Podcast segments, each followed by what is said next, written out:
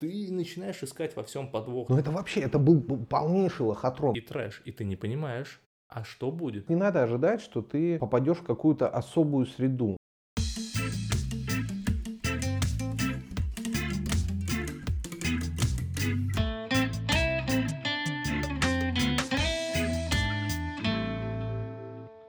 Всем привет, я Кабир. Я Никита. И это подкаст «Говорит экспат».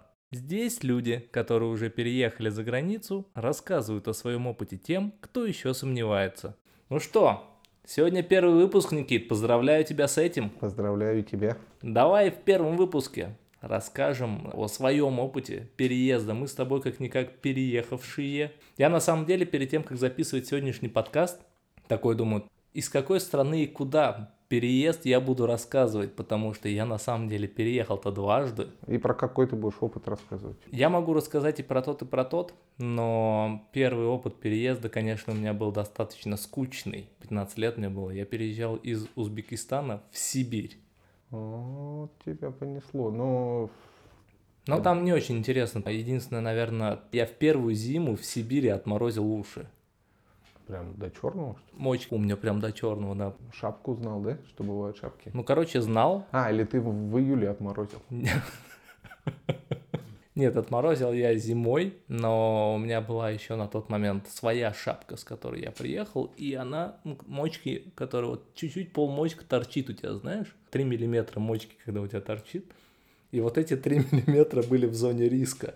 Но, наверное, все-таки на этом все истории мои деревенские заканчиваются. Но кроме того, что я, в принципе, переезжал в Россию для того, чтобы дальше ехать в Москву. Я просто в деревне остановился, потому что у меня бабушка там живет. И думал, что надо поступать в вуз. Закончил десятый-одиннадцатый класс, хотел в МГИМО поступать. Надо было сдавать иностранный язык в качестве ЕГЭ. Я для этого готовился. Со второго класса в Узбекистане по девятый учил английский. Я думал, узбекский. Не, ну, ну и, конечно, дипломатам в Узбекистане тоже интересно, но не настолько, что прям мечтать об этой должности. Учил английский со второго по девятого классы, приехал в деревню, а там только немецкий. Ну, то есть, я так понимаю, с МГИМО не сложилось. С МГИМО не сложилось, но экзамен по немецкому я сдавал. Я помню, там же аудирование. Аудирование в Купинском районе было такое, что там стоял магнитофон и принесли кассету. две тысячи девятый год.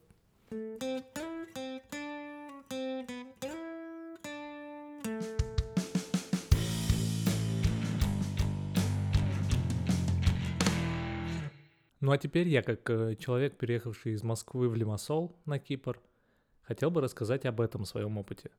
В первую очередь, наверное, хочу рассказать про то, как я нашел работу, потому что, на мой взгляд, это первое, с чем ты сталкиваешься и, соответственно, самое волнительное. Угу.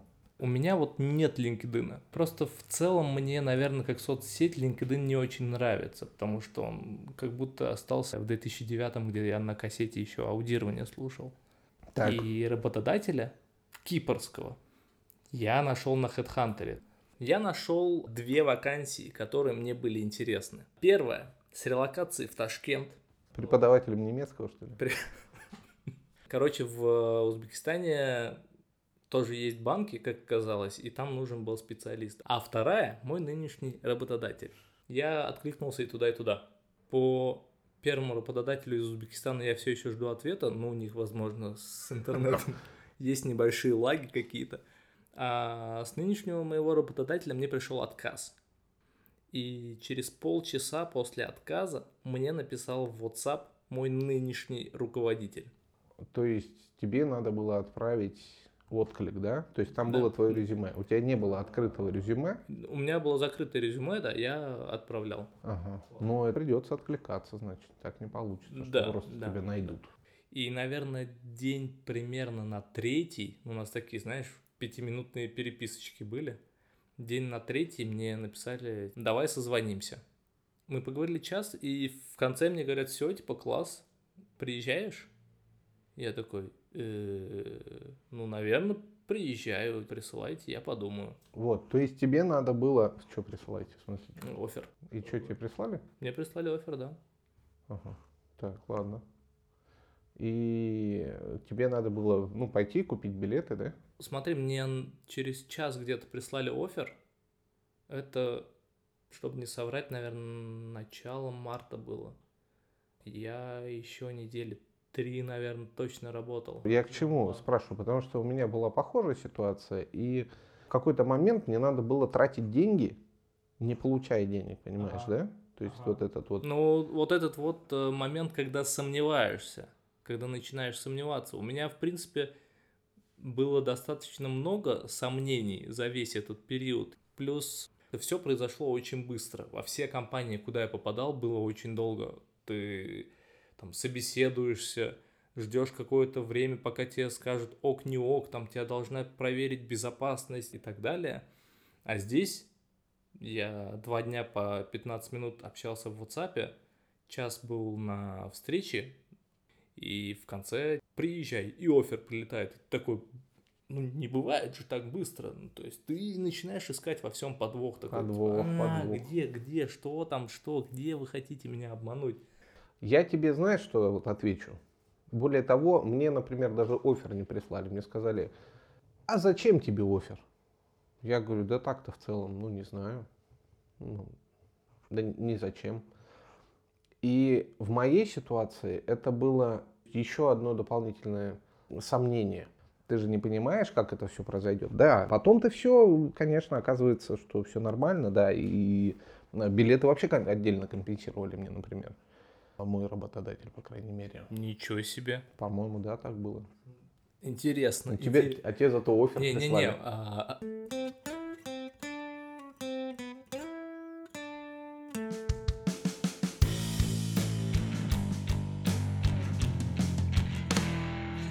Мне же еще это, я в аэропорт когда прилетел, ну это вообще, это был полнейший лохотрон, вот вообще вот по всем параметрам. Прежде всего, ты говоришь, типа, мне не нравится LinkedIn. LinkedIn это как, говорят, нравятся девочки. Он зачем тебе должен нравиться? Там э, ищут прежде всего. Я, насколько знаю, по своему опыту, на Headhunter ищут уже от безысходности, когда уже нет других вариантов. Хабр карьера пойдет вперед. Конечно же, LinkedIn пойдет вперед. Даже Facebook пойдет вперед Headhunter. В LinkedIn мне упала просто реклама, баннер, понимаешь? Да, работа на Кипре. Да. Но это ты сейчас продолжаешь про лохотрон рассказывать? Да, это все выглядело как, ну, ну реально как какое-то разводилово. Я зашел на LinkedIn, я вижу баннер. Работа на Кипре, там что-то там, релокационный бонус или что-то, ну что-то там такое написано, типа интересное. Я нажал, там форма, сайт нормальный, компания нормальная. Ну, я в форму отправил там резюме или отклик, я уж не помню. Мне приходит письмо там через пятнадцать минут, сразу как будто это автоответ, понимаешь, вот моментально. Расскажите о себе подробнее, там, про-та-та-па-па-па. Ну что я тебе, ну я рассказал еще, ну там что-то прикрепил какие-то ссылки на работы. Портфолио, по-моему, я его первый раз отправил, ну и отправил еще и второй раз на всякий случай, куда уж подробнее. Вот, ну не суть. Я отправляю, мне через, наверное, несколько часов, мне тоже пишут там... куда-то в менеджер, в Телеграм, скорее всего, в, теле, в Телеге, да, мы общались. То есть буквально через несколько часов уже пишет э, руководитель потенциальный, который говорит, что как, ну вот, вот так, ну я там, давай поговорим лично, типа в скайпе можешь сейчас говорить? Я говорю, ну да. Мы поговорили час, и в конце разговора он говорит, ну все, приезжай. То есть прошло, ну там, чистого времени переговоров полтора часа реально. От того, как я увидел баннер, до того, как мне говорят, все, приезжай. А все, приезжай, это значит уволься со своей работы, которая тебе нравится, купи за свои денежки билет в другую страну, прилети, и, и все будет хорошо, ты не беспокойся. И то есть ты думаешь, думаешь, думаешь, где подвох? Ну, короче, я такой думаю, блин, ну что-то как-то сложноватый какой-то развод. И непонятно еще на что разводят, что самое главное. Ну ладно, и в общем мы там договорились с моим бывшим работодателем, с моим будущим, я поехал. И я приезжаю в аэропорт, и меня никто не встречает. И я думаю, о-о-о, ну началось, понеслась. Сейчас, короче, буду щемиться тут куда-то, непонятно. Вот. Но в итоге, ну, оказалось, что водитель, который меня должен был встретить, просто опоздал. все было нормально. Но вот этот период, я просто думаю, что с этим столкнется каждый, кто поедет, по крайней мере, впервые в другую страну на работу. Это очень тревожный период от э, оффера типа до приезда, до выхода на работу. Он, он реально наполнен какой-то неизвестностью. Это совсем не то же самое, что ты там в своем родном городе или даже, может быть, ну, в пределах страны ты как-то там ищешь работодателя, идешь в известную компанию. Здесь ты не знаешь ничего, и, ну, похоже, что это нормально. А сколько, сколько у тебя по времени длился вот, период от оффера до прилета? Я достаточно быстро договорился с действующим работодателем, но там получилось, что я приехал на испытательный срок сначала, на две недели. Я прилетел, мы посмотрели друг на друга. Я убедился, что почки не режут, они убедились, что ну, я им подхожу, и после этого я улетел. Вот до этого прилета прошло очень мало времени, там, в днях буквально. То есть я увидел а, вакансию на LinkedIn, там, не знаю, в понедельник, а через неделю я уже был в новом офисе. Слушай, вот ты говоришь, что в самом начале у тебя было много вопросов, что лохотрон, все дела и так далее и тому подобное. Конечно. То конкретно, несмотря ни на что, тебя сподвигло все-таки согласиться и поехать? Я не нашел, в чем подвох. То есть, ну, мне показалось, это какой-то невероятный бред, я себе навыдумывал. То есть, ну, объективно не, было непонятно, чего бояться. Просто вот я сам по натуре очень люблю движ какой-то. Ну, то есть, вот быстро принять решение и что-то сделать. Конкретно здесь была именно такая ситуация. То есть, у тебя есть возможность быстро принять решение и переехать, как бы. Но... С момента, как я получил оффер, и до момента, как я прилетел сюда, прошло очень много времени, больше месяца. Потому что нужно было получить справку о несудимости, а это четыре недели, и mm. две недели на апостиль. То есть шесть недель ты просто тратишь в России, я работал у своего работодателя, и вот все это время, которое тянется очень медленно, ты просто забиваешь себе голову еще больше, начинаешь читать про эту компанию, смотреть, что там вообще на Кипре происходит, хорошо там, нехорошо. Очень долго, и это время тянулось прям как будто бы, как год, короче, прошли эти полтора месяца. А эти документы нужны для того, чтобы здесь можно было сделать разрешение на работу. Ну вот видишь, ты ехал сразу надолго.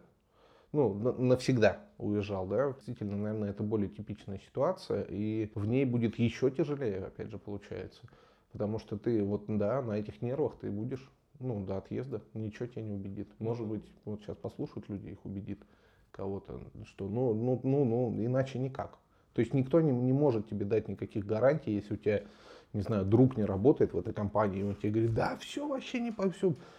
А те, когда тебе говорят, все, не парься, какие-то совершенно незнакомые люди, ну, как ты начинаешь волей-неволей париться. Вот, кстати, тоже по поводу того, что новости, ты говоришь, ну, ты читаешь там про страну, и то и все. Тоже надо учитывать, что в инфополе попадают в основном случаи громкие, то есть плохие равно.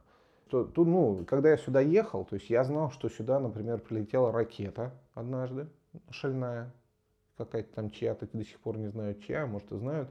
Вот, потом, значит, тут постоянно что-то взрывают, какие-то машины, какие-то дома, никто не гибнет, но взрывают. То есть в новостях фон, он такой, ну, напряженный. Да, и, а, и постоянные землетрясения. Ну, мы их не замечаем, но они постоянно. Да, да, и ты такой думаешь, блин, землетрясения, ракеты летают, пули свистят, кто-то взрывается, там что-то. Сейчас, через два года, я могу сказать, что ну, это там настолько все высосано из пальца. Ну, не, не надо уделять столько внимания сбору вот этой информации о стране, потому что люди, как правило, когда они что-то, какой-то контент в мир выкидывают, они стараются, чтобы он внимание привлекал. А кому интересно почитать, что ну, тут очень тихо и спокойно, и сидишь, и сидишь. Это же неинтересно. В продолжении темы спонтанности, кстати... Я вот без семьи переезжал с девушкой, но считаю, что в таком формате это сделать гораздо проще. Как в твоем случае это было? У тебя семья, у тебя жена, дети, собака. Кстати, собаку самое сложное перевозить, без шуток. Это просто вообще швартет полный. Там, ну, ни с одним человеком столько возни нету, сколько с собакой. Я считаю, что есть у тебя жена, нет у тебя жены. Это нерационально сразу ехать всем. Это очень, очень... опрометчивое решение, и если бы меня кто-то спросил, я бы сказал, что так делать не надо, едь один сначала. То есть, если тебя сюда позвали, не нужно тащить семью сразу. Лучше договориться и приехать, посмотреть, все там обустроить, все подготовить, потому что вот эти вот садики, эти школы, квартира, машина, все будет нужно, и все придется решать одновременно. Это будет очень сложно, и еще ты при этом находишься на испытательном сроке, то есть, ну, так или иначе сидишь на вулкане, и ты в любой момент можешь стартануть, на самом деле, отсюда, и ты повторишь весь этот путь еще раз. И мне кажется, никто спасибо не скажет. Я думаю, ну, это будет очень, очень тяжелое такое испытание для семьи. Если подытожить, твой совет в том, что лучше в самом начале приезжать одному, почву разведать. Я бы уже... сказал, категорически приезжать одному, не вести сначала семью. Сначала устаканить все и найти хотя бы квартиру, э, машину и понять, куда ты будешь вообще там в школу ходить, все такое прочее. Потому что ты будешь с подгорающей задницей искать квартиру. И вот у меня недавно друзья приехали с двумя детьми, с маленькими. Они чуть с ума не сошли за, за вот тот месяц, который они искали квартиру все вместе. Там тоже две собаки, кстати. А с животными на Кипре съемную квартиру найти гораздо сложнее, чем без животных. То есть они себе усложнили задачу вообще на максимальный уровень. Если мы говорим про сам процесс того, как... договориться, что ли, с семьей? У тебя все были прям согласны, готовы, летим хоть завтра? Да, да, мы не сильно избалованы вот этим всем были, по крайней мере, морями. И, ну, как-то в какой-то традиции в нашей такой, что, ну, на море надо, дети, дети же должны ездить на море, ну, и вообще люди должны ездить на море. И поэтому, ну, как бы жить на море, это, мне кажется, ну, не каждый, может быть, но... подавляющее большинство людей, ну, хотел бы попробовать пожить на море. Пока не забыл, мы не сказали, из какого города мы переехали. Это важно, как ты думаешь? Я думаю, это не, не принципиально, потому что здесь люди собираются из очень разных городов, на самом деле, и из провинциальных. По факту я прилетел из, из Санкт-Петербурга, то есть, ну, из родного Новосибирска, я думаю, это вообще было бы не, ничуть не сложнее, на самом деле, а может быть, даже и проще, хотя не знаю почему, то же самое, ну ровно то же самое. Из Москвы, как вот прилетел ты, я не вижу никаких принципиальных отличий, и пробовать можно, находясь в любом городе, на самом деле. Подводя итог того, что мы рассказали в этом выпуске, повторю, наверное, несколько моментов. Первое – это поиск работы, как в нашем случае, или предложение, которое ты получаешь от работодателя именно с Кипра, и сам процесс собеседования – проходит достаточно быстро. Это может удивлять, но, как выясняется, это нормально. Второе, пока готовишься к переезду, пока ты собираешься, ты всегда переживаешь. Это очень волнительный процесс, тебя не отпускает, ты начинаешь собирать информацию, и вся эта информация, она достаточно противоречивая. И это как раз третье, наверное, о чем хочется сказать, что в интернете в большинстве своем информацию, которую ты найдешь, она будет в негативном свете. И четвертое, как поведал нам Никита, что если ты человек семейный, то в первую очередь переезжай сам, а уже потом перевози семью. На этом все. Подписывайтесь на наш телеграм-канал «Говорит экспат». Спасибо, что дослушали этот выпуск. Пока!